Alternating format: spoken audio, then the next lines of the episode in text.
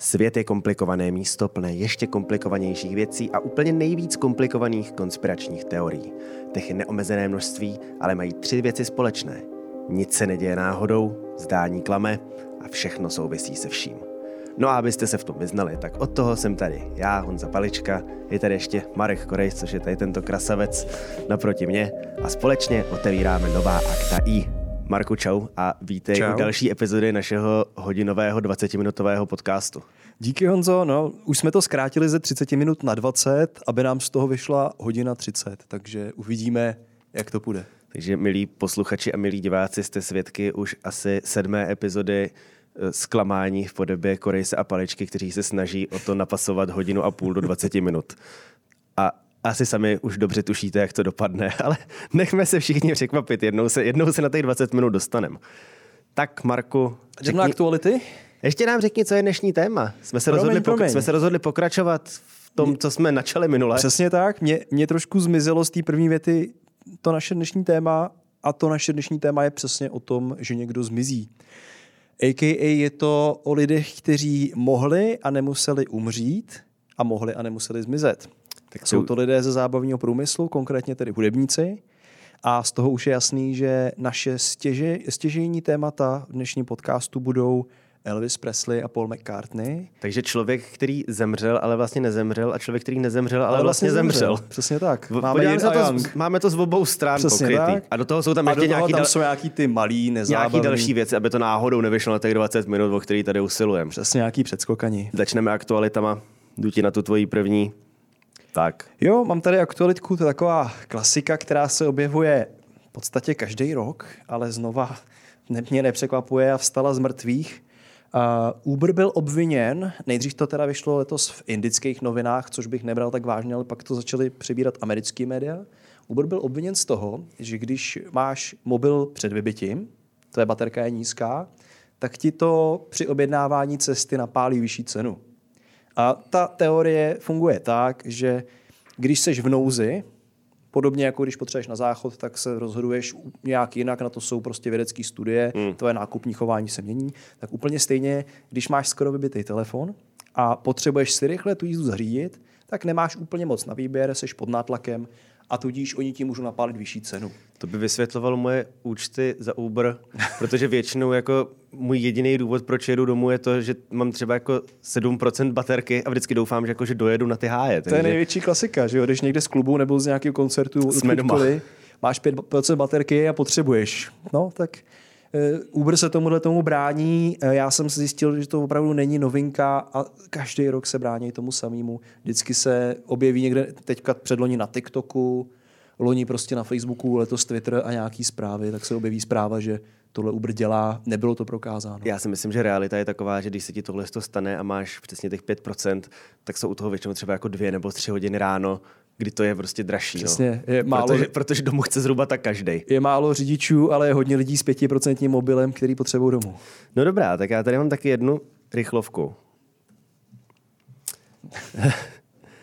je to o Jeffrey Epsteinovi, což je člověk, kterému který myslím, se nezabil. kterýmu myslím, že jednoho dne věnujeme kompletní epizodu, protože je na konspiraci velmi bohatý. Je to známý americký miliardář a majitel pedofilního ostrůvku v Karibiku, který se nezabil, jak správně říkáš, protože hlavní konspirační teorie je, že když byl zatčen, tak byl nalezen mrtvý za podivných okolností ve své celé. A je to prostě Jeffrey Epstein didn't kill himself. Měl ho zabít široká plejáda lidí, včetně Hillary Clintonové, měl být jedním, na, Zase? měl být jedním z položek na takzvaném Clinton kill listu. No ale on se nezabil, protože ani není mrtvej, protože je to nejenom, že je to přes 300 let starý upír, ale zároveň je to sedmý prezident USA Andrew Jackson. A důkaz nenalezneme nikde jinde než na 20-dolarové bankovce, což je potvrzení toho, že ročí lidi se nám všem vysmívají do očí. To je drsný teda. I te, i, vlastně to je úžasný. On je šedivý a Andrew Jackson byl šedivý. Má vrázky. A má vrázky a Andrew Jackson měl vrázky. Má bradu. A má dvě oči. Dvě oči. Andrew Jackson měl dvě oči. Celou hlavu, takže ho nemůžeme srovnávat s JFK. Měl Andrew Jackson ostrov? Ale nejsem si jistý. Měl nejspíš eh, jinou věc na O, o kterou se pak vedla občanská válka v Americe, ale to taky asi ponechme k jiné debatě. Radši jo. No a každopádně, já bych to tady tak uvedl. Já mám, je to uvozeno konspirační novinkou, ale zároveň to je na hudební téma. Je tam i nějaká záhadná smrt a zmizení, ale je to takový, jako že trošku mimo, ale bude se vám to líbit, takže to tam dáme. A hlavně jsme si říkali, jak zkrátit ty epizody, což se nám nedaří a nepodaří se nám to zas, tak jsme si řekli, že já si udělám tohle. Marek odběde dneska většinu práce a já pak akorát nakonec to převezmu otěže a oživím Elvise Presleyho. Ale než přijde Elvis, tak je tu někdo jiný a to je Lady Gaga. Konspirační novinka týkající se této zpěvačky se týká toho, že byla Joe Bidenem jmenována do jakéhosi výboru pro kulturu prezidentského, což je prostě jeden z řady poradních orgánů, podobně jako u nás má Petr Pavel taky nějaký své poradce, tak tady jmenoval Lady Gagu, kdo tu politiku a kulturu dohromady trošku sleduje, tak ví, že Lady Gaga je velká faninka. Joe Bidena, vystupovala mu i na inauguraci, takže asi mezi nimi nějaký jako hlubší vztah bude, není to nahodilá, nahodilá volba ze strany Joe Bidena. No ale samozřejmě, kdo sleduje kromě politiky a kultury i konspirační teorie, tak ví, že toto spojení je extrémně problematické, protože Joe Biden je pedofil a Lady Gaga je satanistka. A mnoho dalších věcí, které se teď dozvíme o ní. Každopádně to, že si Biden najal satanistku, aby plnil satanistickou agendu, má být dokázáno tím, že se ve své senilitě prořekl. Spočívá to v tom, že když byl s Lady Gagou na nějaký akci, tak tam novinářům říkal očividně ve srandě větu, jako ať ho nefotěj, I work for Lady Gaga, protože tam byl s ní a asi si hmm. uvědomoval, že přece jenom jako on je sice prezident Spojených států, ale ona je tak trochu jako prezidentka populární hudby a asi má o něco větší výtlak. Takže vtip starého pána zároveň zadal tady potvrzení toho, že jde plnit satanistickou agendu. A když jsme u Lady Gaga a pedofilů, tak Lady Gaga se kamarádí i s jiným nově odhaleným pedofilem a to je Dalai Lama. Protože to jste asi, to jsme tady, my jsme to tady neměli, ale pár týdnů zpátky byla velká kauza s tím, že Dalai Lama je pedofil, protože měl při setkání v Indii políbit chlapce narty a vypláznout na něj jazyk a říct mu, co bylo přiloženo jako cucej mi jazyk. Což uznávám zní trochu divně. Nicméně koukal jsem se na to a je to typická ukázka taky toho ztraceno v překladu, že ono za prvý uh, líbat se narty je v tibetské kultuře považováno za naprosto jako nesexuální běžnou věc, že se tak prostě jako zdraví. Hmm. Zároveň i vypláznutí jazyku na toho druhého braní jako pozdrav. A tady to s tím jazykem, ono to jako znamená cucej mi jazyk, opravdu to je doslovný překlad, ale to je nějaká tibetská kulturní věc, která prostě vzešla z toho, že prarodiče předžvejkávali malým dětem jídlo a dávali jim ho z pusy do pusy, což Aha. jako OK, jako jiná kultura. To dělají síkorky. Dělají to i síkorky, dělá, dělá to i sova, to dělá ty vývršky, takový občas to můžete najít v lese a podívat se, co sova jedla. Každopádně Tibetani po tom, co tedy jako takhle předžvejkali všechno jídlo, tak na ty děti vyplázli jazyk a řekli jako, a teď mi cucej jazyk, čímž chtěli dát jako najevo, že už nic jiného v té puse nemají, že už to jako je konec jídla a prostě haha sranda. Takže haha sranda nevyšla, Dalai Lama se musel omluvit za to, jako, že jeho tady kulturní žertík nebyl pochopen mimo tibetskou kulturu. Tak to je jenom taková vsuvka. Kromě toho, že je satanistka, tak je Lady Gaga i hermafrodit. Což bylo, tady vzal jsem si fotku z slovenského magazínu Nový čas, který to řešil v roce 2009, kdy Lady Gaga na nějakém vystoupení eh, na záznamu velmi mrzké kvality se jí v pohledu jako počaty, tak nějak udělal podivný stín na spodním prádle a stehně. A lidi to vyhodnotili tak, jako že Lady Gaga má penis. No a mm, konspirační teorie o tom, že hermafrodici Lady Gaga úplně nepomohla tím, že v nějakém rozhovoru krátce potom s tom jako taky vtipkovala, že říkala, no tak jasně, tak jsem hermafrodit, ale mít malý penis, teď to není v životě žádný problém. Asi jako chápem, chápem ten vtip, co tím chtěla říct. Bohužel si to začalo žít vlastním životem.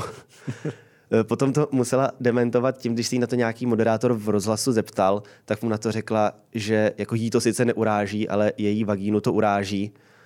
Potom už byla v nějakém dalším rozhovoru dost kyselá a říkala, že je to prostě taková blbost, že už se o tom jako navážno nechce vůbec bavit.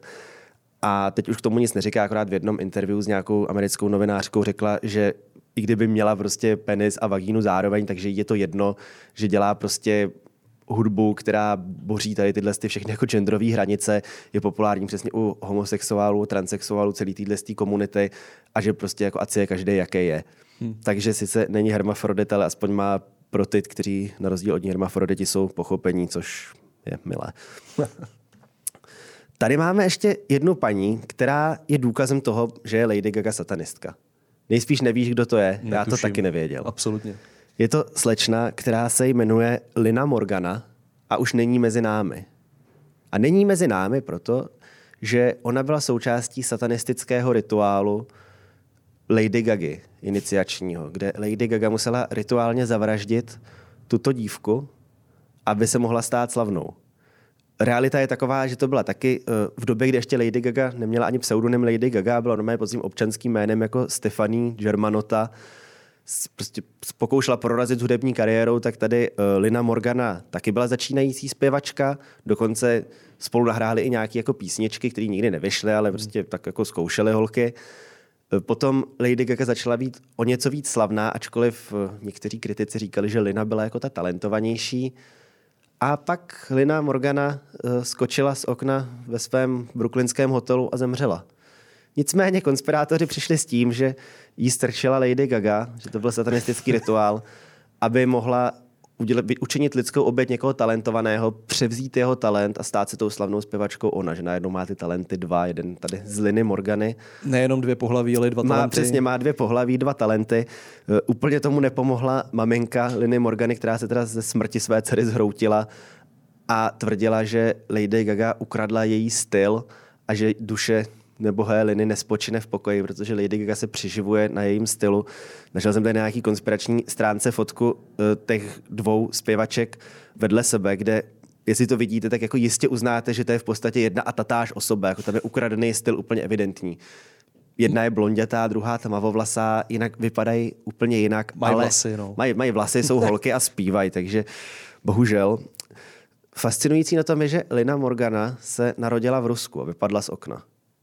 To takže, není fascinující, to je dost obyčejný. Takže tam bych viděl tu konspiraci úplně jinde než v Lady Gaga, jestli to náhodou není Lady Putin, jestli neřekla něco jako ošklivýho a pak nešla na chodník z několika z metrů patra. rychle. Možná se nám v Rusku teď tam hodně vypadávají, tak možná se tam vyrojí spousta talentovaných umělců. Tak hlavně, ať se nevyrojí u oken. Kdo ví, každopádně eh, Lady Gaga ji zavraždit nemohla, protože v době, kdy eh, Lina spáchala sebevraždu, Lady Gaga natáčela klip na druhém konci Ameriky v LA. Tak, tak, tak dlouhý ruce asi nemá. Ale mě hlavně zaujalo, že teda zabila tuhle dívku, když přece víme, že tam ty elity se stávají slavným tím, že jedí mimina. Asi nebyly zrovna jako dobrý mimina. Nebyl, nebyl, nebyl dobrý ročník. Hmm. To je víš co, když ti jako vinohrad nesvítí, tak to víno jak jako mrzký. Tady byl prostě špatný ročník mimin, adrenochromu. málo adrenochromu, tak musíš prostě vraždit starší ročníky, vraždit starší ročníky a přebírat oh. jejich talent. O tom, že Lady Gaga je to dneska samozřejmě svědčí, tak je to, že její dvorní mm, make-up umělkyně, nebo prostě maskérka, dvorní make-up artist, se jmenuje Sarah Tano, což je přesmička Satan Horn. Jo, takhle. Hmm, takhle. No, no, ale ty říkáš, že je ti divný, že Lady Gaga zavraždila Linu Morganu, jenomže to není, to není jediný člověk, který ho Lady Gaga zavraždila, protože Lady Gaga v rámci svého satanismu nezavraždila nikoho jiného než Lou Reeda. To, to jsi nevěděl, to co? To je perfect day pro mě. Tohle. Zavraždila Lou Reeda z Velvet Underground, který teda e, oficiálně zemřel přirozenou smrtí na nemoc jater, ze kterou se léčil několik let a pak ji podlehl v roce 2013. Nicméně, podle konspirační teorií, uh, odhalil, že Lady Gaga je satanistka, začal pomlouvat její uh, album, který připravovala, který se jmenuje Art Pop a snažil se, aby nevyšlo. A ona to zařídila, že mu někdo v nemocnici, kde byl na transplantaci jater, což se stalo teda, mm-hmm. nepomohlo to, že mu tam někdo vstříknul, dožil polonium. Je zajímavý, že tady jako v příbězích vražd Lady Gaga jsou za mě jako ruský metody. Ruský motivy, přesně. Ruský metody odstraňování nepřátel. Jako Možná to trošku jako nasvědčuje tomu, odkud ty konspirační teorie chodí. Musíme zjistit, kde byly myškin s Čepigou toho osudného dne. To Litviněnko, ten už nám toho moc nepoví, ale mm. přesně jako, možná se byli dívat zrovna jako poblíž nemocnice na katedrálu. Řekl si, to je ale perfektní Ah. den, jdem dovnitř. Myškin, Lady Gaga potřebuje práci. tak, uh, Lady Gaga. A závěrem k Lady Gaga ještě to, že uh, mi se mohlo zdát, že je vysoce postavenou satanistkou, která tady vraždí celebrity o 106, aby sama mohla být větší celebritou. Nicméně nad ní je ještě hlava ženských satanistek a to je Marina Abramovičová, manželka Romana Abramoviče, která OK, je poměrně jako je to taková ta vyšinutá ezomiliardářka, která jede všemožný jako New Age, jogy a tohle. Kamarádí se s Lady Gagou, protože bohatý lidi se kamarádí spolu, mají spolu fotky na nějaký jachtě, kde kalej, takže to je, eh, že to je důkaz toho, že Lady Gaga byla u své nadřízené si přijmout úkoly. Sorry, ona je manželka? Není to A- jenom schoda? Já myslím, Ale já vím, je to taková ta srbská asi 70-letá tam? ne, ne, ne, to, tohle je někdo jiný. Tohle Aha, je někdo jiný. Jo, jo, Myslím, že je to fakt manželka, možná ne. Takhle, jako, eh, jako u všeho tady ono je to vlastně jedno. je to jedno.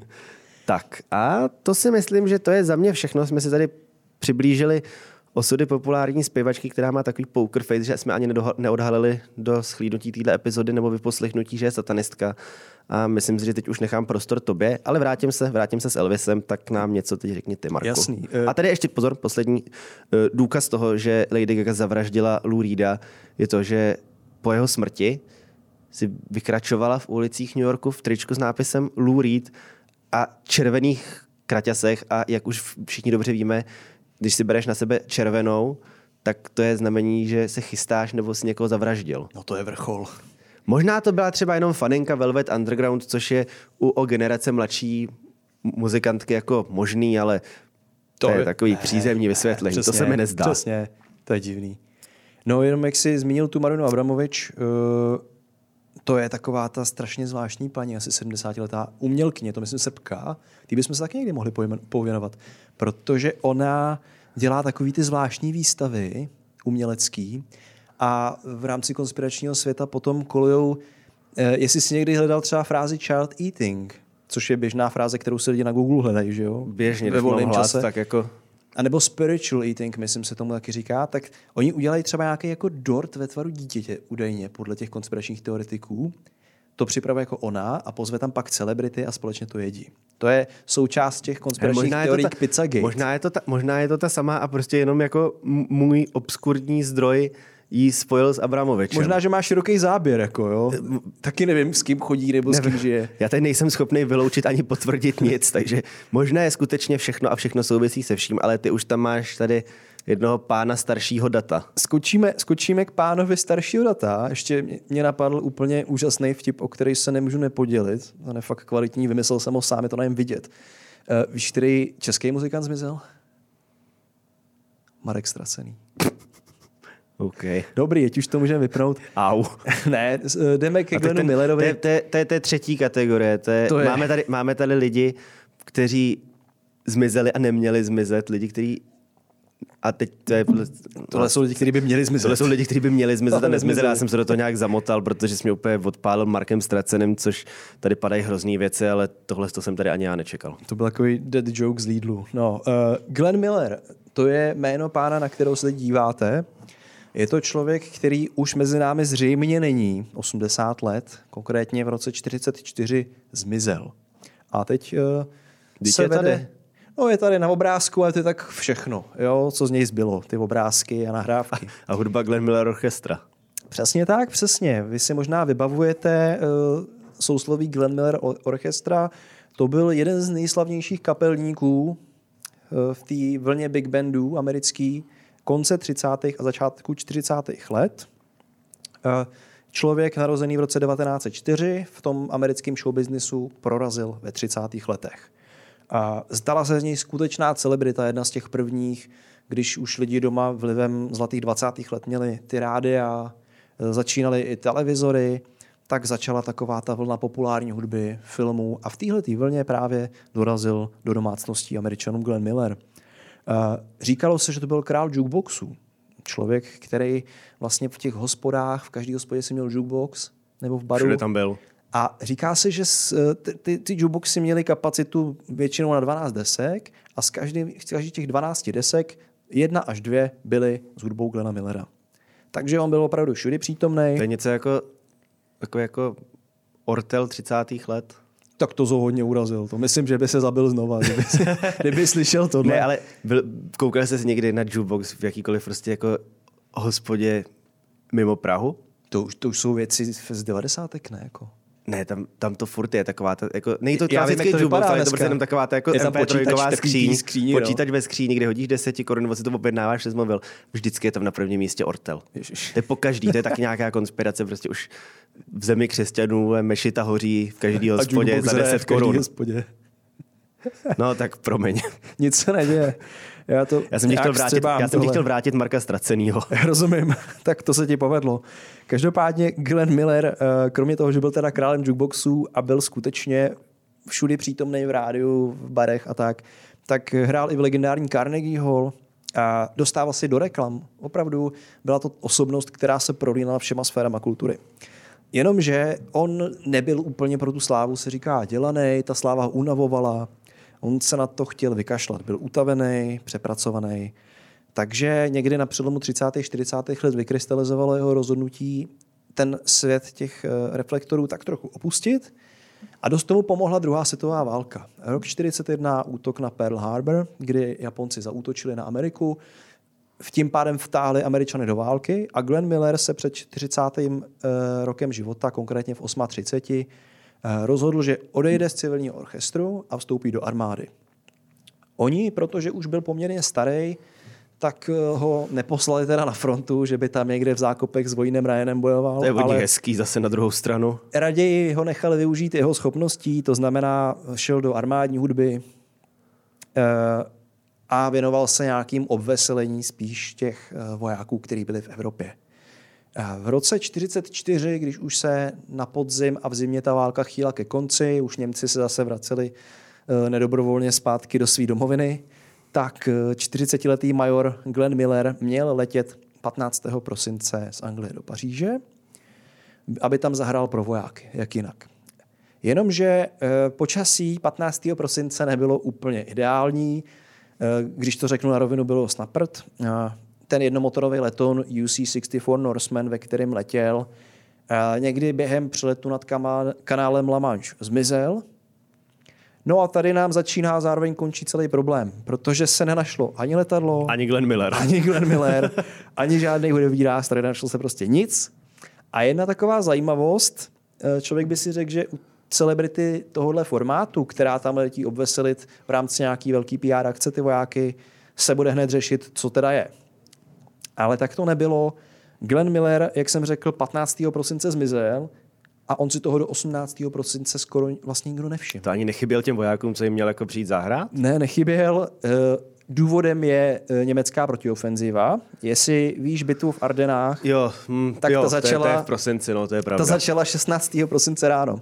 Takže on 15. zmizel a měl tu historickou smůlu, že Němci začali tu úplně zoufalou ofenzivu 16. A tak v tom nastálém zmatku je napadlo až 18. si říct, tyjo, teď on nám tady chybí. Kde je vlastně Glenn Miller? Kde je vlastně Glenn Miller? Už tady měl dávno být. To, ale to si, neřekl jsi to taky někdy, že jsi prostě jako něco dělal a najednou si prostě zastavil, řekl jsi to, kde je vlastně Glenn Miller? No, vy jste si podle mě říkali, kde jsem já, když jsem se dneska měl přijet a přijel jsem pozdě. A tak ty si aspoň avizoval, že přijedeš pozdě. Glenn Miller podle mě jako Ten nedal úplně vědět. Přesně, nevychovaný. A Normálně to je jenom daný tím, že neměl. WhatsApp. Neměl WhatsApp, no.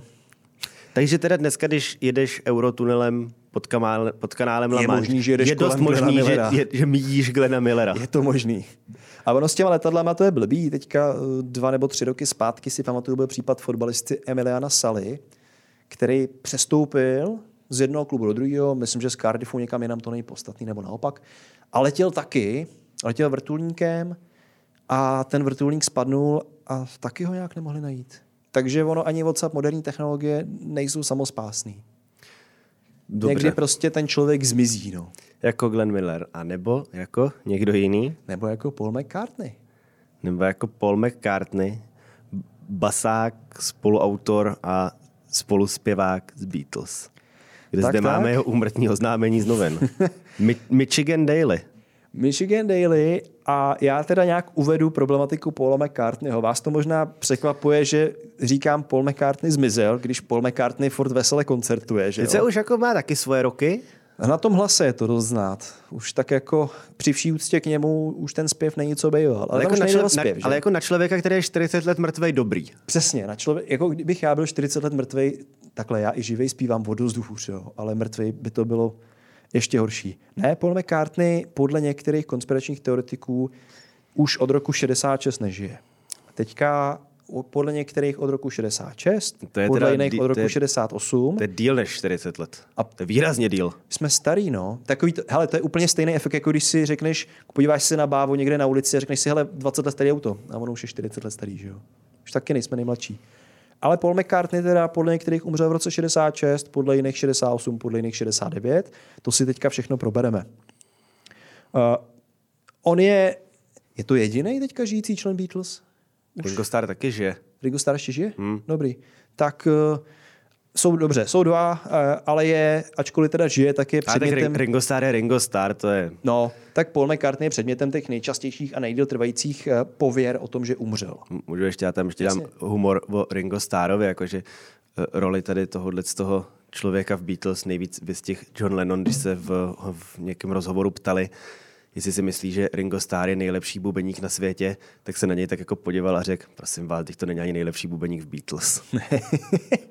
To je asi podobný jako ve Foo Fighters, že jo? A nebo uh, v Metalice, když je Lars Ulrich, který vlastně je hluchý a neumí bubnovat. Ale nevadí, asi, asi je to dobrý kámoš. No, uh, Paul McCartney teda. O co jde? Uh, a Ringo Starr tam mimochodem bude hrát roli. Paul McCartney měl mít podle konspiračních teoretiků 11. září, nehodu, ano, 11. září, nedělám si srandu. 11. září 1966 se Paul McCartney měl odstnout v nehodě, kterou nepřežil. Měl pak být nahrazen Williamem Campbellem, A podle to je ten některých... pán, který ho známe dodnes. Ano, ano, to je ten fake Paul, neboli Paul McCartney, oni mu říkají Paul McCartney. Ta konspirační teorie se jmenuje Paul is dead. A ten člověk celým jménem, ono se zase liší, ale většina lidí říká, že se jmenuje William Shears Campbell. Zkráceně Billy Shears. Takže oni mu říkají Billy Shears, což měl být nějaký sirotek z Edinburghu, kterého si Beatles vytrénovali pro životní roli. To jsou jako lidi z Liverpoolu vytrénují Scotta. Tak, hele, on ten vztah Angličanů a Skotů je takový, že jo? To Ono je jako, poznáš my a na to, ono to poznáš na tom, jak mluví. To je jako, hmm? to jak, přesně to je jak se Slovákem. Ono jako, Řekneš si, je, hele, mu rozumíš, ale no, tak našli prostě tady chudáka ze Skotska, ze siročince, protože si řekli, toho můžeme ukrást. a to prostě vezmeš, řekneš pole, zaspěje, on ti spustí, oj, it's a Hordois Neidlatz. Not like that. Takže vytrénovali si tady toho sirotka malého Billyho Šírse. A proč to dělali? Protože když teda uh, chudák Paul zaklepal bačkorama v té autonehodě, tak uh, jestli jste někdy viděli záběry z koncertu Beatles, tak tam v podstatě Beatles nejsou slyšet. Ty tam slyšíš vřeštění těch faninek, faninky ve věku 13 až 50 let tam vřeštějí, omdlívají, uh, jedna přes druhou tam kácej, jsou z nich úplně unešený, jak je to super. A v Británii si uvědomili, že kdyby umřel Paul McCartney, tak by to mohlo výst mimo jiné k vlně sebevražd těchto dívek. To nikdo nemohl dopustit, aby mladé dívky se zabíjely. To je zásadní problém. Přesně tak. A kromě toho samozřejmě hrozily i nepokoje v ulicích, protože Beatles každý miloval a kdyby nebyli Beatles, to je jak kdyby nebyl Ortel, že jo? Už tady, no, no, nebo Elvis Presley. Takže Beatles, Ortel, Elvis v Presley. jedné větě jsem vždycky chtěl udělat. Svatá trojice.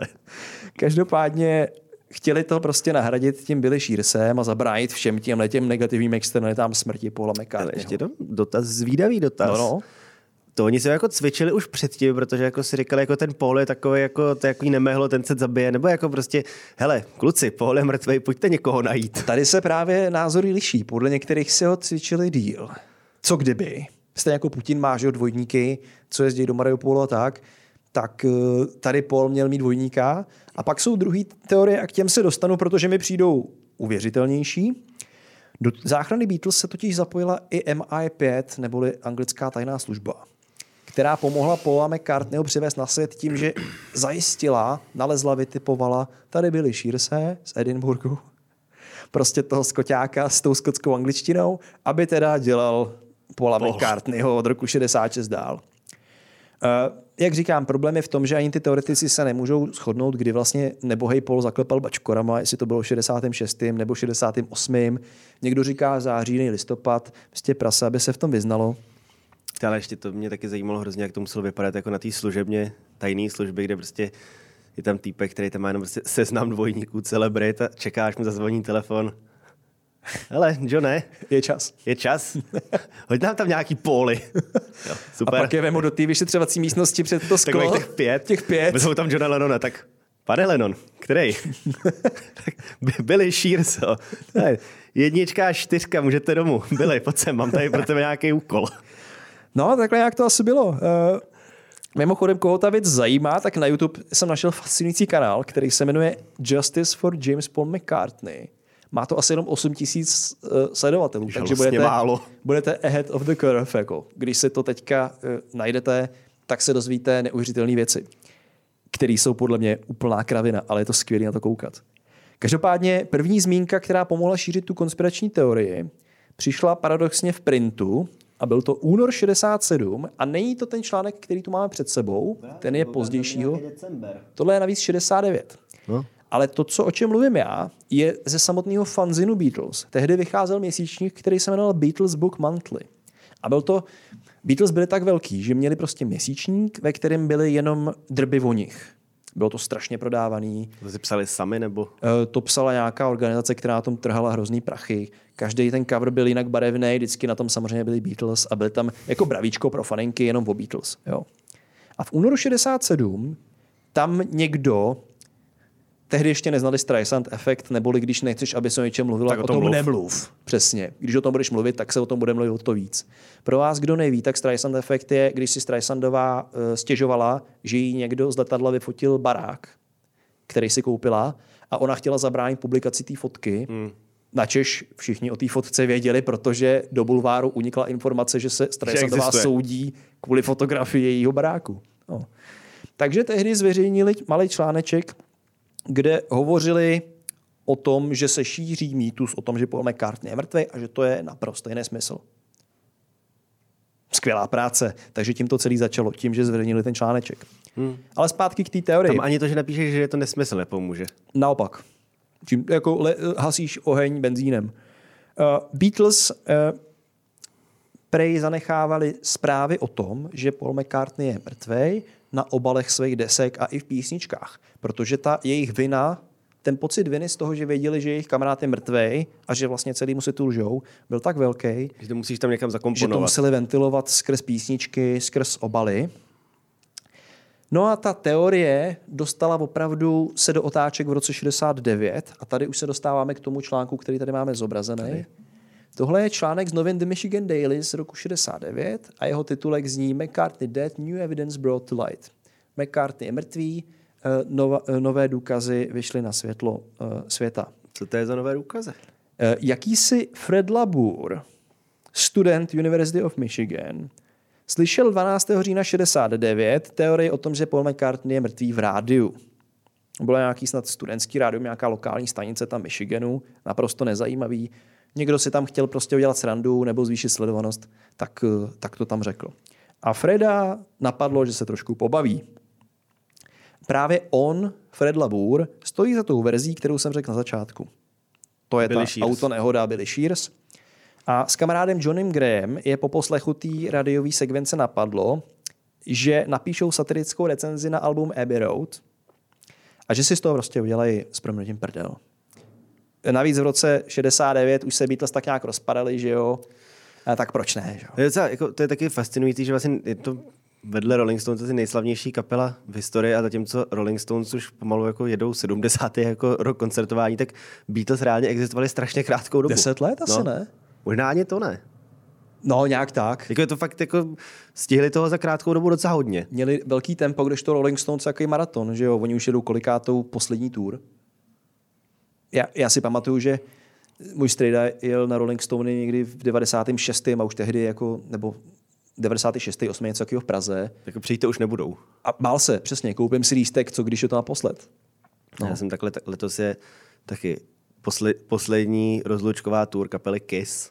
Já si pamatuju, že na svou první, poslední rozlučkovou tour kapely Kiss mě vzal jeden mámy kamarád, takový starý rocker v roce 98. Já ještě, na pos- ještě poslední vsuvka Ennio Morricone, ten už teda bohužel není mezi náma. Protože mu bylo asi 100. Bylo mu asi 450, ale on to uměl skvěle prodat, protože já jsem byl asi na jeho čtyřech farewell koncertech v Praze. Nebo tak, jako, když, když je tomu člověku 90, tak je docela uvěřitelný, že možná už se tady neobjeví. On, přesně, on to mohl prodat, protože u něj ten claim byl uvěřitelný. Jemu bylo asi 93 a nikdo nemohl vědět, ne ani hodiny. Každopádně zpátky k Beatles a Paulu McCartneymu. Ty dva kluky, který si z toho vystřelili, nikdy jako ani ve snu nenapadlo, co přijde potom. Že to ty lidi Jako, jako vážně. spustí lavinu. Mhm, jakou spustí lavinu. E, to je ten moment v roce 69, kdy ta teorie se totálně vymkne jakýkoliv kontrole a začíná žít vlastním životem. Na rozdíl od Paula McCartneyho. K čemu tedy došlo? McCartney se prý během nahrávání Alba Sgt. Pepper pohádal se svými spoluhráči z kapely, naštvaně odjel autem, přičemž ho vyrušila taxikářka, což má být eh, skryto v písni Love Lyrita. Nevšiml si, že se změnila světelná signalizace na semaforu, což je v písničce A Day in the Life, ve který navíc hned v zápětí je linka He blew his mind out in a car. To je v tom textu té písničky, což si vykládají teoretici, že Tam bouchla hlava. Přesně tak. Hmm. Havaroval a náraz mu utrhl hlavu, což je zase prý skryto v písničce Don't Pass Me By.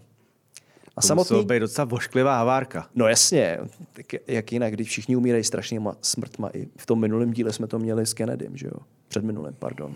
Ty, ty hlavy jsou takové, vybuchující hlavy jsou takový společný téma. Nebylo to to? Bylo v dílu s Kennedym, jestli náhodou hned odstranili mimozemštění tím zařízením, co, S tím da, tlakem. co dali z té základny na měsíc, že to zvýší tlak v lepce. Zjistili, že i Paul McCartney je potřeba, aby zmizel, jo? Nebo... Ale taky možná věděl příliš mnoho. Každopádně uh, album nebo cover Abbey Road toho Alba, to je ta legendární scéna, jestli prosím tě můžeš tam hodit teďka obrázek. Ano, tady to máme. Jdou přes chodník do studia. Beatlesové, uh, Beatlesové, Beatlesové. A vidíte na té fotce několik po- podivností, nebo minimálně podle konspiračních teoretiků, teoretiků podivností. Jedna z nich je, že Paul, ačkoliv je levák, tak v pravé ruce drží cigaretu, což je jedna tedy ze, jedno ze znamení, že něco není v pořádku. Další a možná asi to nej, nejvíc uh, bící do očí je to, že on jako jediný z těch čtyř je boss. A jak už víme z minulé epizody, Nemá boty, rovná se nepřežil. Nemohl přežít. Kdo zase eh, vzpomínáme weby jako rozlobení muži, návrat do reality.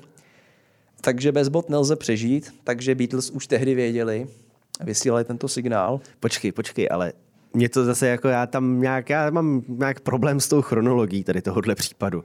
To jako, tohle ještě je Paul McCartney, který věděl, že se zabije, protože se pohádá a neměl boty. No jasně. Nebo tohle už je Billy Shears. Tohle už je podle mě Billy Shears, ale taky jsem v tom ztracený. Protože jako upřímně jako já, kdybych hrál v kapele, kde si jako pěstujou mýho dvojníka pro případ, že zemřu a donutí mě jít bez bod, protože zemřu, tak bych možná uvažoval, že bych přestal hrát v té kapele, protože tam trošku jako Já myslím, že to už je- se mnou nepočítají. Já myslím, že tohle už je Billy, jako, ale na, uh, přivedl jsi mě na jinou myšlenku. Já být v kapele a vědět, že teda já být v kapele a nevědět, že mi chystají do vojníka a pak se to jednoho dne dozvědět a pak sednout do auta, tak jsem hodně jako nervózní a možná bych naboural a utrhl by mi to hlavu. Hmm, možný to je. Třeba to bylo právě takhle. Každopádně pojďme zpátky k coveru Abbey Road. Další věc, a ta tady není vidět, protože máme fotku v kvalitě asi tak 144p. A to počkej, jak je tam fotka od toho Elvisa, jak je to ze 70. let, to, to, to, to Ale bude teprve. já vám to přečtu. Uh, jako další důkaz, v úzovkách důkaz, byla označena poznávací značka bílého Volkswagenu Brouk, který je na té fotce. A Tady. Brouk je Beetle, že jo? Ano. A A zároveň auto, který měla tak třetina Británie v té době. Jasně, ale nemůžeme to zase nechat překazit dobrou konspirační teorii. To auto mělo poznávací značku, která byla chybně přečtena jako LM 2TV28IF. Ve skutečnosti tam nebylo 28IF, ale 28.1F. Každopádně to 28IF mělo představovat 28 McCartneyho věk, kdy byl ještě naživu, ačkoliv McCartneymu v době té desky bylo 27 let, ale pojďme si to nekazit. Zatímco LM2TV nebo LMW mělo znamenat Linda McCartney Weeping, nebo Weeps, jakože Linda McCartney pláče, manželka Paula McCartneyho. Ty vole. A, a to ještě potom, to ještě nevěděla, že pak bude muset žít s Billy Shearsem. To ještě nevěděla ani o Paul McCartneymu moc, protože oni tehdy ještě nebyli svoji. V roce 66 se ještě nepotkali. Tehdy Linda Eastman teprve. Takže se nepotkali možná nikdy. No, to je pravda. To je pravda. Takže eh, takový podivnosti jako ta cigareta, jako to, že je boss, jako to, že ta značka za nima to eh, signalizuje, takových tam je víc.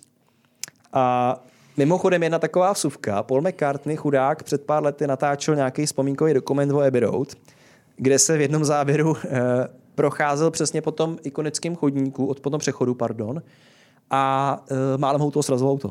Počkej, my jsme, když jsme byli před nějakýma šesti lety v Londýně, tak si říkáme, jako poslední den jsme měli, tak to jsme ještě neviděli. Prý. Hele, tak bychom mohli, on tam jedna linka jede z Trafalgar Square, tam, kde jsme měli ubytování, a jede přes Abbey Road. Tak si tam vystoupíme a vyfotíme se na tom chodníku, protože to asi ještě nikoho nenapadlo, že jo.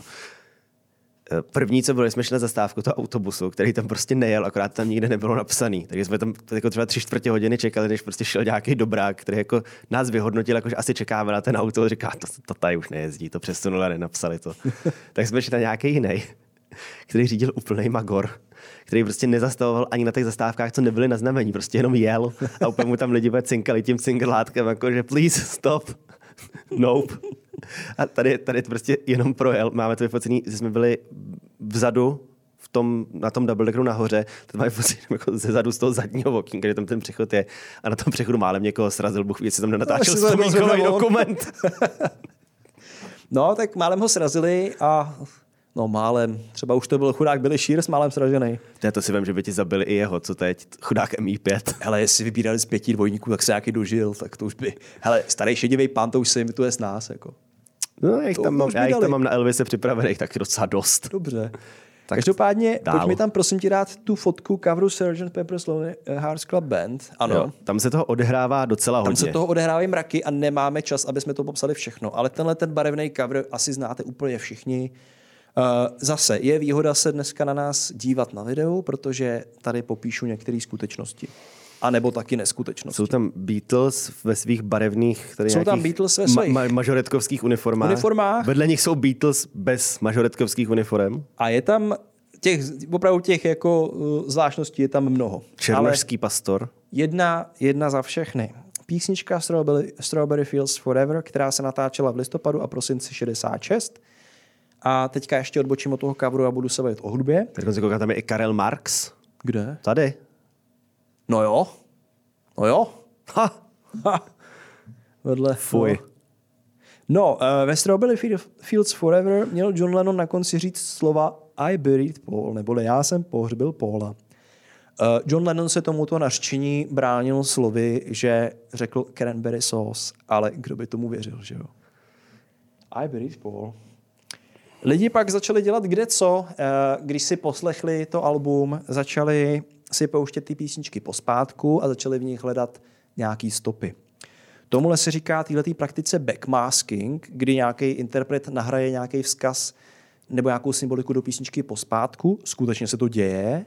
A Beatles tím byli známí, oni to skutečně dělali. To i trošku přispělo k tomu, že ty fanoušci po údajné smrti Paula to tam hledali. Hledali skrytý vzkazy, které tam určitě byly.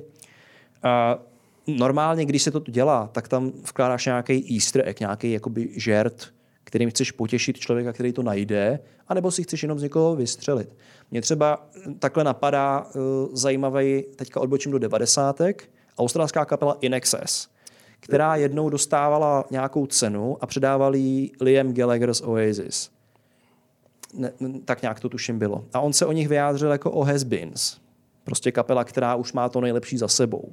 Tehdy Oasis byli na vrcholu slávy polovina 90. let. Bráchové ještě nebyl úplně rozhádaný. A Michael Hutchins se potom v roce 97 krátce před svojí smrtí chtěl vrátit s novým albem a na tom albu byl single Elegantly Wasted, což hmm. je docela dobrá 90. písnička. Jo, to je fajn.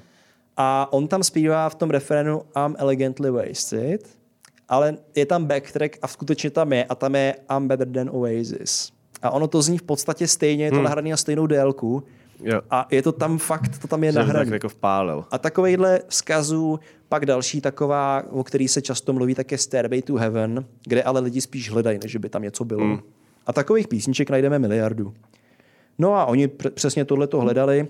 A jenom taková zajímavost, když si pustíte třeba song I'm So Tired z bílého alba Beatles, tak na to jsou dokonce na YouTube uh, uh, audia, kde to je puštěný pospátku. A problém je, že když si něco pustíte pospátku, tak to dává hrozný prostor pro představivost. Ono to zní nějak, podobně něčemu a když to tam chcete vidět, tak tam vidíte. Hmm. Takže ty si to můžeš poslechnout a když předem budeš vědět, že tam máš dodat následující větu Paul is dead, miss him, miss him, miss him, tak to tam najdeš. Jo, počkej, tohle, to jsem tady měl taky, to jsem zapomněl přečíst, tady tyhle ty pospátku, jako když si to tam hledáš. To je ještě suvkoidní konspirační novinka.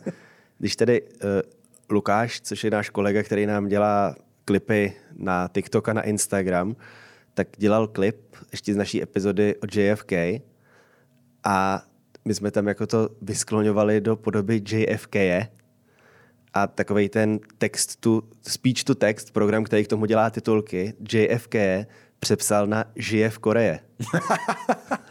Takže už víme, kde hledat. Sakra. A ve který? V severní asi, ne? Tam se líp schovává. Tam to bude jako ta, tahle. Kdo by ho tam šel hledat? No jasně, a navíc je tam noci tma. Navíc je tam v noci tma. Hmm.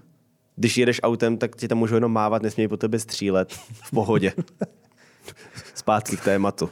Hodně což si, myslím, což si teda upřímně po těch pár epizodách myslím, že jako podtitul tady akt I by mohlo být zpátky k tématu, protože to je asi nejčastější jako fráze, která tady padá. Máme ano stejný problém. Každopádně ještě k tomu eh, coveru teda. Co tady můžeme vidět? Těch věcí je vícero, například, když se podíváte, co Paul McCartney, eh, jak vypadá, co drží za nástroj. On jediný má v ruce černou věc, černá Tak, symbolizuje... tak, tak klarinet, ne? Je to nějaký klarinet, je to černý, symbolizuje to pohřeb. Když se podíváte na buben, který je před nima a je tam ten nápis Sgt. Pepper's Club Band dokola a uprostřed je rovný čáře napsaný Lonely Hearts, tak to Lonely Hearts, když se trošku upraví ten text, tak to znamená, nebo se tam dá číst I won, he die. Jak? Uh, Jak? Najděte si to, Ne. pokud tě to zajímá, tak si to najdi, to se nedá popsat slovy. Je to na internetu, když si zadáš I want he die, Sgt. Peppers. Je to stejné, jako když máš takový ty hlavolamy se sirkama, že máš nějakou číslici udělanou ze sirek a přes přetažením dvou sirek máš změnit v jinou číslici. Tak oni prostě umažou nějaký části písmen, třeba z L ti zmizí ten dolní jazyček, že jo, to je to I. Pak Jo, jo, a- máš one, máš jako to v Lonely, že jo, je one. Pak je tam to Hearts, což je jako dobrý.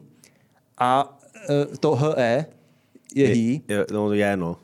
A jak, jak dostali to die, uh, to se mě neptej, dostali, prostě tam vpašovali. asi jako na úrovni takového toho, že když jako jedno písmeno ubereš a čtyři vyměníš ve slově láska, tak ti vyjde pivo a to nemůže být náhoda. No a, asi tak, jako Hmm, konspirační super. teorie jsou tak chytrý jako jejich tvůrci, že jo? Nemnoho. No. Dob- dobře, a, a on he died. OK. Asi jako, tady, tady, tady to vzdávám. Nad hlavou Paula McCartneyho je ruka Mává. a ta ruka, Vřele, počkej, Má- počkej, čujem si plácnu. plásni, ta ruka má symbolizovat nějakýho, uh, nějaký poslední obřad, nějakého kněze, který teda ho vyprovází na onen svět. Tady to je prostě jenom chlápek, který mává za ním. No, jak podle koho, že jo? Kněz je tady. A teďka je tam uh, ještě jedna zajímavá věc. Je tam, vidíš tu baskytaru tam? Ne. Ale Je tam- ono je toho tam tolik, jako je tam, že... Ano, je tam spousta věcí, ten obrázek nemá příliš velkou uh, Jako kvalitu. tohle? Jo, jo. A ona je, orientovaná, ona je orientovaná tak, že neodpovídá tomu, že on je levák. Že ty, kdyby... ty, ty baskytara, myslím, že to tady nějaké jako kitky položený. Ne, to jsou kitky, to žlutý. Jo. A kde je ta baskytara? Já myslím, že tam, ale taky teď si nejsem jistý. Tam není. Tam tady, tady, tady je lesní roh. Tak teď nevím, to jsi mě dostal. Ale myslím, A to je jedno. To je jedno, prostě je tam baskytara je špatně orientovaná. Ale k těm kitkám, zrovna to je zajímavý. Ty kitky dole, to, ten žlutý schluk, Ale ty kitky seděj. Kdyby Ty na to, kytky- že by byl levák. Kdyby ty kitky byly baskytara, tak na ní může zahrát, protože je to pro leváka. Jo, jo, jo. Ale máš tam ty kitky Beatles, to přečteme všichni, to, je, to jsou ty růžový, a pod nima jsou žlutý. Mhm. Eh, Ta co vidíš, co vidíš, ano, co vidíš eh, jako nápis na těch kitkách? Eh, Nic. Ano, ale oni tam vidí nápis Paul. To je... Jako, hele, některé ty věci, co tady říkáme, jsou takové, jako, že to jako trošku jako zní přesvědčivě a tady z tohohle, to, co si řekl o tom albu, nezní přesvědčivě jako, jako nic. Sorry, sorry je to jedna, nic. Nula. Nezní, ano, ale je to prostě šedesátková konspirační teorie a těch, tehdy lidem jako stačilo nemnoho. A vynalezli LSD a nebylo ještě Což trestný. mohlo dost pomoct. Mm. Uh, když se podíváš na uh, cover, konkrétně na sleeve toho alba, to znamená ne na tuhle fotku, ale dovnitř, Jo. tak uvidíš, že oni tam mají takovou tu skupinovou fotku na žlutém pozadí, kde jsou čtyři a on má na sobě furt tuhle tu modrou uniformu, ale je tam vidět její detail. Detail konkrétně ramen. A on má ramení nášivku, takovou černozlatou, kterou tady neuvidíme, a na ní je zkrátka OPP. OPP. Ona je tam ohnutá tak, nebo v takovém úhlu, že vypadá, že to není OPP, ale OPD. A to si konspirační teoretici přeložili tak, jako officially pronounced dead, neboli oficiálně prohlášen za mrtvého. OPD. Mhm. Mhm. Takže co tím chci říct, že úroveň těchto konspiračních teorií není příliš vysoká. A chudák Fred Labour, který to celý rozjel, tak podle mě musel hodně teda čumět, co se sakra stalo. Je to mi přijde podobný jako ten týpek, co natočil takový to, jako jak se nudil v letadle a natočil jako, že, Jo. že z motoru jde pára, koukejte, chemtrails, co to na nás práší a, a, pak chodil, říkal, že si to vymyslel, že se prostě nudil, že si vymyslel, že ho zatkli a ty konspirátoři mu psali, že ho zabijou. S tím, s tím jsi mě dostal tehdy, s tím, s tímhletím případem. To mě přišlo taky drsný. Dej mi tam prosím tě tu další fotku chudáka Freda Labura. Děkuju. Tohle pro vás, kdo se díváte, je Fred Labur, on pořád žije, je, mu asi moje, to 75. je moje nejoblíbenější fotka z dneska, protože když mi Marek posílal fotky, co tady máme promítat, tak mi prostě poslal tohle, což vy na, co na to nekoukáte, jenom to posloucháte, je děda s mrožím knírem, který hraje na kontrabas s kytarou ve tvaru kaktusu. Eh, Kravatou, ve kterou... eh, S, k- s kravatou ve tvaru kaktusu. A má na sobě takový úplně Oble- funky, vo- funky obleček s ptákama. s různýma ptákama, je tam nějaký sníh, nějaká Eh, vánoční čepice. Je to, jako, je to hodně zajímavý, no. A proč to na sobě má Fred Labur totiž? A to je na tom jedna z takových úplně nejdivočejších zajímavých věcí. On je sám úspěšný hudebník. Vypadá On na to. V roce 77 založil swingovou kapelu Riders in the Sky. Kámo, tohle nemůže nebejt neúspěšný, to je úplně skvělý. No on je tak úspěšný, že vyhrál dvě ceny Grammy. A víš, co je vyhrál? No, nevíš, že jo, ale... Nevím, samozřejmě. Blbá otázka. Nevím. Nejlepší hudební album pro děti v roce 2003 a to byly příšerky SRO. Tenhle ten člověk Aha. má část soundtracku k příšerkám SRO na svědomí. Pěkný. Kromě toho, že zabil Paula McCartneyho, tak teda ještě udělal dětem radost tímhle. No, OK. Zpátky k 60. letům uzavřeme příběh s Polem McCartneym. O Halloweenu 69 se nějaká rozhlasová stanice v Buffalo eh, poměrně úspěšně pustila do debunkingu celé té teorie, ale došla k bizárnímu závěru, že teorie, že Paul je mrtvý, se vymyslel John Lennon, který nežádlí. A potom byl mrtvý John Lennon. No, podle mě přesně to k tomu vedlo. A tam je, tam je vidět, že tam už asi jako uh, vztah s MI5 ochladl, protože tam už dvojník nebyl přidělen. si řekli, tak tohle nejde nahradit, jako co, nějakýho hippíka zase, a hlavně nebude chtít žít z Yoko Ono, že jo. To je ono, no, jakože prostě chápu, že jakože klidně McCartney bych se nechal asi přidělit spíš, než Klidně. tady, tady k této zběsilé paní. jako ono jim to odmítli chudáci ze, ze skotských siročinců. Uh, To je jako, bylo takový to memečko, takový ten jako successful African kid, tak tam takový ten černoušek, co dělá takhle. A bylo tam jako, že mé, mého bratra unesl Joseph Kony, mě adoptovala Angelina. tak to je, pod, to je podobný, jako být že budeš muset hrát po zbytek života manžela Lindy McCartney, adopce Angelinou a Yoko Ono je Joseph to, Kony. to, je- to je snad lepší jako padnout v dětské armádě někde v Ugandě, nebo kde se to odehrávalo. to bylo 2012, že jo, ten meme, Kony 2012. Každopádně eh, zpátky ještě k Beatles. Samotný Beatles se k té konspiračce vyjádřili. V říjnu 69 to oficiální prohlášením popírá tisková kancelář Beatles. Prostě vyd- vydali eh, prohlášení Paul neumřel, co děláte? Uh, McCartney se tehdy nějak jako uh, uklízel do ústraní, on si koupil tu farmu, na který žil a oni ho tam přijeli otravovat uh, novináři. Si vás, pane, jste mrtvej? Tam je taková ta legendární scéna, to znají fanoušci Beatles, uh, že on byl takový neho, neholený, neupravený, když ho přepadli. A on byl strašně naštvaný a málem je napad. A pak to nějak urovnala i ta Linda, tak nějak, když on se uklidnil. A slíbil jim, že jim teda poskytne to interview, když jako tam to nechají bejt. A na tom interview na té fotce už je oholený a upravený. Že jo, fakt ho zastihli v nějakém momentu, kdy chtěl prostě být sám. No, co tahle ta aféra celá udělala s prodejema desek? To je fenomén, který je vždycky u lidí, kteří měli umřít nebo se jim mělo stát něco zvláštního. Prodeje Abbey Road a všech těch desek šli strmě nahoru.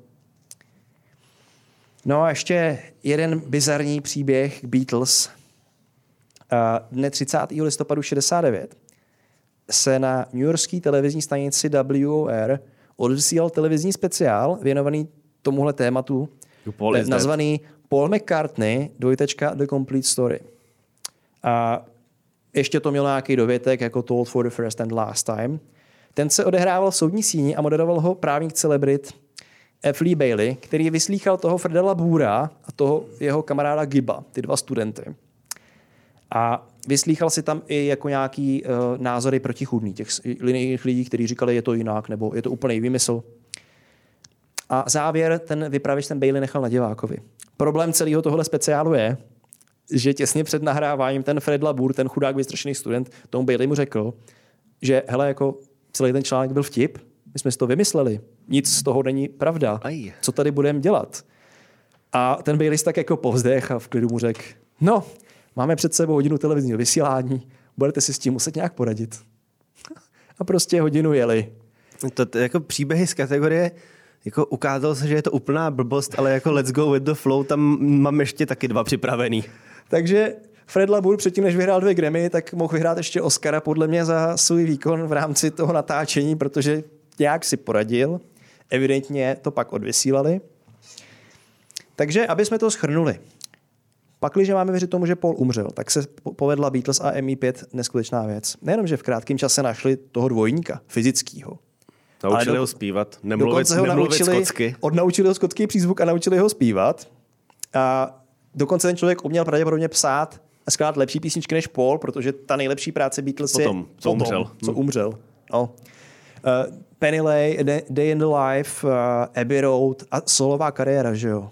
Celá nějaký ty kolaby s Michaelem Jacksonem a tak. Uh, závěrem poslední věc k Paulovi a pak už opravdu ho nechám uh, odpočívat v pokoji. pokoji.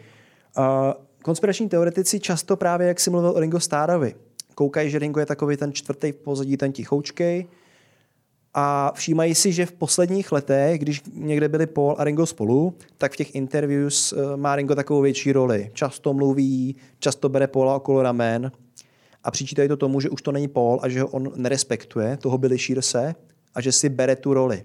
A že předtím by to Ringo nikdy neudělal, protože když tam byl Paul, tak ta jeho persona byla tak velká, že tohle by Ringo neudělal, že bude v pozadí. A nenapadlo je, že prostě jsou to lidi, kteří spolu sdílejí 60 let společného života. To je jedno, že jo. No, takže tak. Ach jo, tak Tím to asi můžeme uzavřít. tím uzavřeme Paula McCartneyho. Jako to, bylo to nadstandardně šílený i na naše poměry. Mám přepnout? No, přepni, co tam máš dál? Modernu tam mám. Tak já teďka si ještě odbydu tyhle a ty to uzavřeš A pak to uzavřeme Elvisem? Elvisem, no. Dobře, dobře. Tady na té fotce, kterou pokud se díváte, vidíte, jsou čtyři lidi. Je tam DJ Avicii, je tam slavný kuchař Anthony Bourdain, je tam uh, grungeový a později rokový zpěvák a skladatel Chris Cornell a je tam hudebník, rokový hudebník Chester Bennington. Ty čtyři Park. lidi mají společnou jednu věc. Umřeli. Jsou mrtví. A je ta taková konspirační teorie o tom, že všichni čtyři pracovali na dokumentu, který se jmenoval, měl, měl jmenovat The Silent Children, neboli Tiché děti, a měl odkrývat nejenom to, co dělala Hillary Clinton, ale to, co dělal Jeffrey Epstein a další celebrity, neboli nelegální obchod s dětmi. To se stalo nebo ne?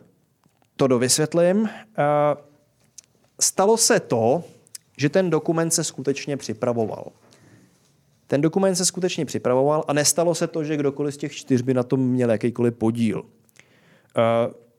Mluvčí toho projektu, ten projekt mimochodem zkrachoval, ten projekt se nikdy nedostal z nějakých přípravných fází. Eh, Mluvčí uvedl, že teďka budu citovat, náš projekt a jeho webové stránky byly dobře míněným pokusem upozornit lidi na závažný problém. Nikdy jsme se však nedostali dál než k tomu, co bylo uvedeno na webu. Nepodařilo se nám získat finanční prostředky, abychom mohli v projektu pokročit. Projekt byl opuštěn před více než pěti lety. Tohle bylo řečeno někdy 2018, tuším, takže někdy 2013 byl projekt opuštěn. Tyhle lidi umírají někdy v letech Později. 2017 a 2018. Uh, on tam ještě vysvětlil ten mluvčí. Webové stránky udržovala firma jako informační zdroj paní Bínové, což byla producentka toho dokumentu chystaného, a dokončil to větou, nyní se připravuje jejich zrušení. A teď, o co jde? Oni se tedy tihle čtyři měli kromě finanční podpory podílet na nějaké investigaci v rámci toho dokumentu a proto museli být zabiti. O co, eh, kdy, kdy tedy umřeli? Chester Bennington a Chris Cornell zemřeli v roce 2017, Chris Cornell v květnu 2017. Byla to podobná smrt jako toho Michaela Hutchinse, který jsem tady už vzpomněl, taky se nějak tuším udusil u nějakých takových praktik, nebo ho našli v hotelu minimálně. Já si myslím, že ten se normálně oběsil, ne? Nebo se ten, oběsil ten nebyl možná. toho, ten toho Možná to neprováděl, nebyla jako, sexuální ten praktika. neprováděl žádnou jako zvrhlost. Jo, možná se jenom oběsil. No, nějaký přepracování deprese. Bylo to květen 2017. E, mimochodem naprosto fantastický muzikant. E, charakteristický hlas. Chester Bennington, který byl jeho osobní To byli přítel, kamarádi, no. mu zaspíval ještě během smutečního obřadu. To jsou i videa na YouTube, aby asi měsíc potom sám za podivných okolností zemřel. Já dokonce nevím, jestli to nepletu s někým jiným, ale myslím, že tyhle ty dva že se seznámili jako strašně bizarně, takže jeden dělal prodavače v nějaký rybárně, ten druhý si tam šel prostě koupit rybu. To ani nevím. Dali se do řeči a pak jako prostě s nějak skamarádili a pak i spolu bydleli, ale vím, že jeden, jeden z té historky s rybárnou je buď Chris Cornell nebo Chester Bennington a možná v tom jsou oba dva, možná taky ne. OK. Každopádně... Možná, to, možná ani jeden. Možná ani jeden. Eh, oni spolu koncertovali xkrát v minulosti, různý spolupráce dělali na albech a tak. A Bennington mu zaspíval teda Haleluja od Leonarda Cohena na, na pohřbu, aby teda o měsíc později zhruba umřel sám. Tam se taky spekulovalo o příčinách umrtí, ale přepracování deprese asi ty nejpravděpodobnější. Eh, Avicii, což je švéd, eh, občanským jménem nějaký ten Tim Bergling, nebo jak se jmenuje, tak umřel v dubnu 2018 v Ománu v hotelu. Mm, tak nějaký selhání jater nebo ledvin. On nebo... byl strašně nějak nemocný, měl to vevnitř úplně Všechno rozházený, špatnýho. byl dlouhodobě nemocný a navíc měl deprese a měla to být sebevražda. Zároveň měl českou přítelkyni, myslím. Jo, ale s tou se snad už předtím roz, rozešel. Ale to není důležitý. Není. Jo, myslím, že měl. Uh, bylo to podle některých podivný a spekulovali, hele, tři hudebníci, kteří umřeli prostě takhle krátce po sobě. Ještě měli štěstí, že jim všem nebylo 27, protože to už, to bychom ještě neskončili dneska tu minulou epizodu. Cornelovi už bylo skoro dvakrát 27. A Anthony Bourdain, ten se tam nějak přimotal, protože byl prostě známý je. a vařil a umřel taky. No. To byl takový koncert v kuchyni. Já vím jenom, že Anthony Bourdain měl nějakou tu mnohem Kaši. mladší ženu. A měl bramborovou kaši. To taky. Měl úplně... jak, hezký, jak ty myslíš na ženský a na žrádlo. Hele, já myslím častěji na žrádlo než na ženský. Ale Dneska ne? Dneska ne asi. A on nějakou tu mladší ženskou a oni spekulovali, že ona ho nějak uhnala nějakýma depresema, že jako mu zahejbala nebo co. To ti kaše neudělá. To je pravda. Tak. To by se mělo tesat do kamene. No a já bych tady vytesal do kamene, že nám bylo naznačeno, že Elvis se, se asi dočkáme až příště, musíme ho nechat ještě chvíli jako mrtvého. Necháme ho uležet. Necháme ho ještě uležet, vidíš, i, i počítač už se nám zhasnul, jako říká nám, že máme jít domů, protože se tady natáčí další podcast a my už očividně znova nenatáčíme 20 minut, co? Koliká těch 20 minut Kolik, máme? kolik, koliká teď máme 20 minut? Čtvrtých. No tak to je Aha, skvělý. tak jo. Tak přátelé, Tímhle se s váma Tímhle asi se s váma loučíme. loučíme, ale aspoň víte, na co se můžete v příštím díle těšit, což je poměrně uniká, protože dost často to nevíme ani my. A já si tady vezmu tuto čepici, kterou uschovám na příští epizodu, kterou už mám připravenou teď, takže mám méně práce a to je super. Make Elvis Presley alive again a přesně to se stane za nějakou dobu po tom, co odvysíláme tohle a natočíme to, protože jedu na dovolenou, ale všechno bude, Elvis bude a díky, díky, díky tobě, Marku. Děkuju taky, neleste do vany uh, nafetovaný práškama. a Když masturbujete, neškrťte se opaskem. To taky nedělejte a vařte víc bramborový kaše. protože ta vám život jenom zlepší. Tak Na jo. naslyšenou, nakonspirovanou. Čau. Čau.